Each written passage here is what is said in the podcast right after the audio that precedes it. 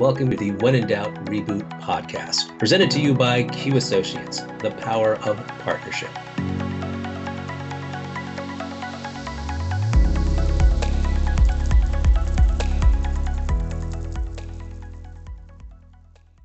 Good morning, everybody. Good day, wherever you find yourself. If you listen to this podcast, I am Moredo Donovan. And I'm Art Pugach. And this is When in Doubt Reboot. Thank you for joining us today. We're, we're, what were we jumping into? Well, it's a very exciting day. You may have heard a lot about Microsoft Copilot, and we have. Um, so the Copilot for Office, the two things that were demoed to to myself were Word and were PowerPoint. So in Microsoft Word, and this is where people talk about the danger of okay. AI and how do you verify things. You could say to Word, okay, in Copilot Word, could you do me a favor and write me an essay on the history of, say, the Trojan War? that seems excessive. And then you could say from the perspective of uh, the people that were in the Trojan horse or something like that. And four minutes later, you'll have this beautiful essay based on information that, you know, come out there. Now, uh, I pity any student that would submit that for a paper without first reviewing it, because obviously, you know, you want to review anything that AI creates. The idea is that AI maybe might give you the basis. It's not it does the research maybe that maybe or research or stuff that maybe mm-hmm. you might not see. But you know, the fact of the matter is, I think more of a rational question here is if I was going to use Copilot for AI, and let's say I wrote a term paper, I would say, you know, you're writing something down here and maybe you forgot what the source is. You'd say, hey, Copilot, you know, I forgot what the source was for this particular quote. Can you get mm-hmm. me that mm-hmm. source? And then Copilot could then bring oh, the source great. and create the footnote for you. And I could see that as being a fantastic use of. Because, I mean, in college, that was always such a, you know, and you, it would vary from teacher to teacher on what type of MLA, Chicago, like all these different t- styles of and and you would get points off if you if you screwed it up. And, and, being not that i'm so intellectually challenged but being dyslexic i would i would mix things up and, and you know it would take me the first or second couple essays that i would submit to then kind of learn okay well this is that's the style. And then i just go off the ones that were correct. Like it was just that's fantastic if i had to do researched work. Maybe i'll start doing researched work because it just makes my life easier. And to me that's where i think something like copilot will come in handy. I don't mm-hmm. think I mean, certainly some people try to use Copilot to write a paper. I think it comes more in handy when it comes to citing mm-hmm. sources or helping you with the formatting. So that way you get it, that way you get it right. And the second thing to remember is always double check the work, not just your work, but also the work that's done by Copilot. The second thing that the demo showed me, and I know you can definitely relate to this one from a project coordinator point of view, mm-hmm. is they showed us PowerPoint. So you can now with Copilot, you can tell PowerPoint, hey, yes. could you do me a favor and create a presentation based on, you know, how to take care of flowers and how to take care of 10 for flowers. This mm-hmm. is what mm-hmm. the the person did. And suddenly it came up with a six or seven PowerPoint slide, beautifully looking slideshow for on how to how to take care of flowers. Mm-hmm. that may not something where, you know, it's help you necessarily with a project you may be working on, but certainly it can give you potentially a foundation or at least a look or a guide to how you want the PowerPoint to look. No, I mean, there's some sort of small assistance, I would call it. I wouldn't necessarily say it's AI, but there is added if you put in an icon like yesterday i was making a presentation for a kickoff that we have today and there was a if i put in the icon for the company the client that we're working with before i even paste it it will suggest like the this is there's six or seven options. It'll give me color coordination if i want to go with what if i want to have boxes no boxes for text. It's it so at least it's it there is stuff that's there but i think that's also helpful. And to your point of you know it not necessarily being so malicious like everybody thinks that ai will be this is at least a nice booster. It's a nice help. It's not it's not anything too too crazy because then you just go in and it gives you kind of the bones. It gives you almost like an outline, and then yeah, and that's the thing with Copilot. Mm-hmm. It, I think the key word there is co. And I mm. think the the one of the things where people think that AI are going to replace people, AI is going to do this, AI is a threat. I don't look at AI as being a threat. I look at AI as being a tool. It's very wise of Microsoft to market it as a co-pilot, as some mm. as, as a tool that will help you. You know, sort of the idea that you know yes, you could pilot a plane yourself, but sometimes it's easier to have somebody there as, you know, in the second chair in order to, you know, help with certain things that maybe, you know, you if you have to keep your eye on something else, you have a second set of eyes or a second set of second person out there to to help. Mm.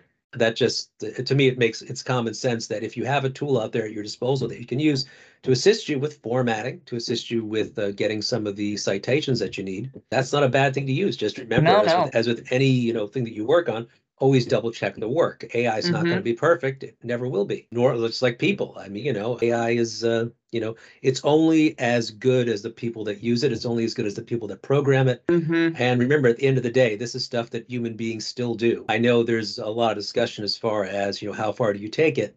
But I think if you take a look at it as being a tool that uh, that will help you with your work, I think, um, Rather than like a work churner outer, like something or that a will- replacement, Mm, you know, that that's the best okay. way to look Yeah, at that's it. a good way to look Now- at that's a that's a good point too. But I know you Mm. used it in uh, Teams, and certainly right now on my version of Windows 11, I have Copilot pre-built in the Windows 11. And last week I was talking with uh, another vendor that uh, is a Microsoft insider that was working with Copilot for Microsoft Office, uh, which is actually really cool. He showed me Wait, demo. well, wait, we have Microsoft Copilot Teams, but run me through what Microsoft, I mean, I could assume what Microsoft Copilot Office would so be. you know how Microsoft Copilot for Teams can not just give you a transcript, but can give you the the highlights of the meeting, Mm-hmm. notes, meetings, stuff like that.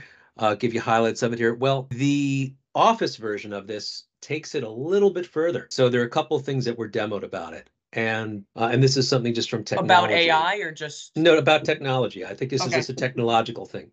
Is that the more tools, the more technological tools that people get to work with, I don't. I'm not necessarily seeing people getting replaced, but I've seen the demands on workers become higher. So, as an example, the more email you get, the more tools you can get to do your work faster, the Mhm. more work you'll have to do. Now, the idea is is that you get some new technology in, it's supposed to make your life easier. Well, it does because you can suddenly, let's say you have a new accounting package, right? Mhm. Suddenly, maybe a reports that took uh, three weeks to come out, you suddenly have something, let's say, Pope like Copilot for Microsoft Dynamics. Oh, I see what you're saying. now, And yeah. suddenly, a report that may have taken like three or four days to create now suddenly takes three or four hours.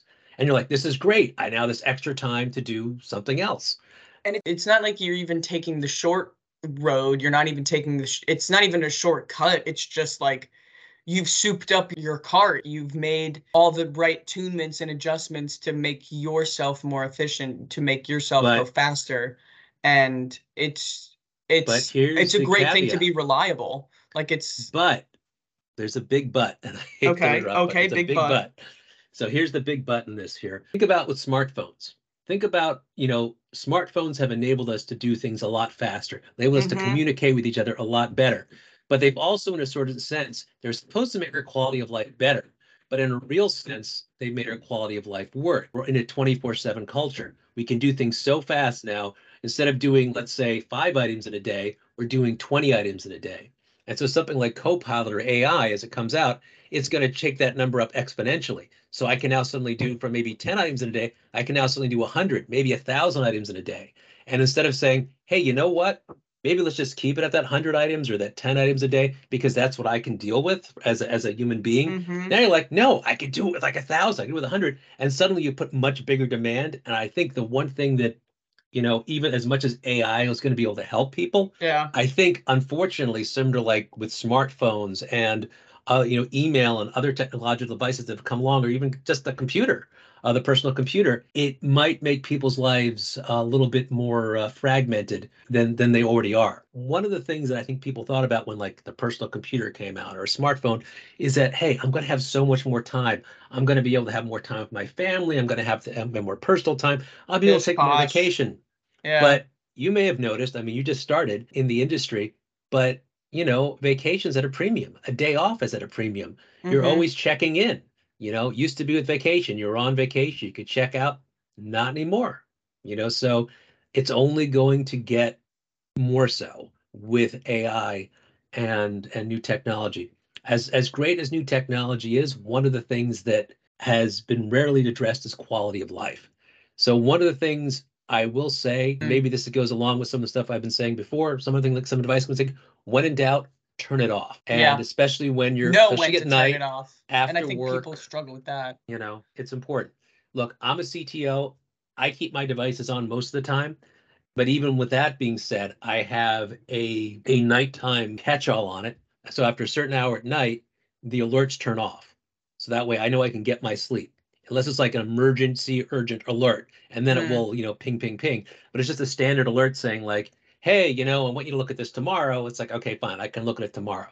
Well, I And- could and never like even when I was, I mean, just like a personal so- aside, like I cannot if my phone buzzes, and maybe it's just because I've turned like I've grown up with having a smartphone. I mean, I got a smart, I got an iPhone in high school, iPhone four, and I mean, it you know, it's it's a glorified paperweight if you can't if there's no power, if there's no nothing. But when it's constantly dinging, you want to look at it. And I I mean, the great thing of do not disturb, I'll just get calls and if it's like somebody's calling me, then I know it's an emergency, but like text messages, like usually when I'm working, I'll try to put on do not disturb so I don't But, but that Look and at that's the thing. things constantly. um, I mean, as you could tell, like you know, at our uh, luncheon the other day, you had a lot of IT professionals. people on there. their phones. Oh yeah, and I get it. And like they're- I would people- hope that they're doing work, but it's like people are Well, that's what they're doing. Well, that's what Yeah. they're doing. Um, you know, and that's the thing. At the end of the day, is that especially when you're in IT, it's you know you're going like you take a take some time out to go to a fantastic roundtable, which you went to. Mhm. You know, you go there for an hour, but you're really concerned because during that hour, what if something, what if a crisis What if happens? yeah? So that's why What if they know I'm here? What if they have take it? What a- if they know? good backup. You know, look, I've taken calls on a beach on vacation from clients, you know, so Mhm. I I know from, you know, it's just, you know, things that you have to do in the modern age in order to get to get through because that's how fast things are changing. So that's just one thing. I, I think that, you know, we're so worried about AI taking our jobs. I wouldn't be worried about AI taking our jobs. I'd be worried about uh, Keeping AI. up with its additive, like I'd be worried about AI throwing off an already bad work-life balance and making it worse. Uh, So as I wow. emphasize to everybody, and especially people of your generation, make sure you have a good work-life balance. Because the one thing I've noticed, people say this or that, the other thing about people in their twenties. But one thing I have noticed is that because you were raised on the devices, you're very much attached to the devices. So the work-life balance tends to be not so good. So I've noticed, you know, for better or worse, that when I message somebody, one of my younger colleagues, and it's after work hours, I typically get a response pretty quickly. Maybe when I message some of my older colleagues, you know, unless you know it's senior, whatever, back and forth, I might get a little bit more of a delay in it. But it amazes me how fast I'll typically get a response from one of my colleagues in their 20s. And I think it's just because you, individuals of your generation, even though we've diverged a little bit from what the the start of the discussion was, I think it's very important to uh, to emphasize the fact that you know what, it's important to have a life. And the reason why it is because if you're burnt out and you don't have that work life balance, you're not going to be able to do your job as Mhm. successfully. So remember to take your vacations, remember to take your day off, and remember to shut your shut you know shut off your alerts for a little bit. I know it's not always as easy, especially in the IT world, but that's the reason why you have to have backup. That's more than one person IT department. It is the way I like to think about it because you always have to have somebody else there, especially in larger companies. You always have to have people looking, always have to have people monitoring. AI can help with that. AI can assist with that, but at the end of the day, it's always a human being pushing the button. It's always a human being doing this. So you want to make sure you have the right number of people. You want to make sure that Mhm. so that way you can turn off, then they can turn off. You know, I mean, we're human beings. You know, we don't have a shut off button, but the fact of the matter is, is sometimes it'd be nice if we did, right? Because that way we can, you know, when in doubt, we need to reboot. You're all good to go. So Yeah. Well, thank you, everybody. Thanks for listening, wherever you are, wherever in the world you may be. This has been the When in Doubt Reboot podcast, sponsored and presented by Queue Associates. I am Moreno Donovan, project coordinator, I am Art Pugach, Chief Technology Officer. and we thank you for listening. When in doubt, reboot. If you like this podcast, make sure to give us five stars, leave us a review, and share it with your friends and family. Follow Queue on socials, which are linked in the description below. And if you have any topic suggestions, questions, or comments, leave them in the Q&A. You've been listening to the When in Doubt Reboot podcast, brought to you by Queue Associates, the power of partnership.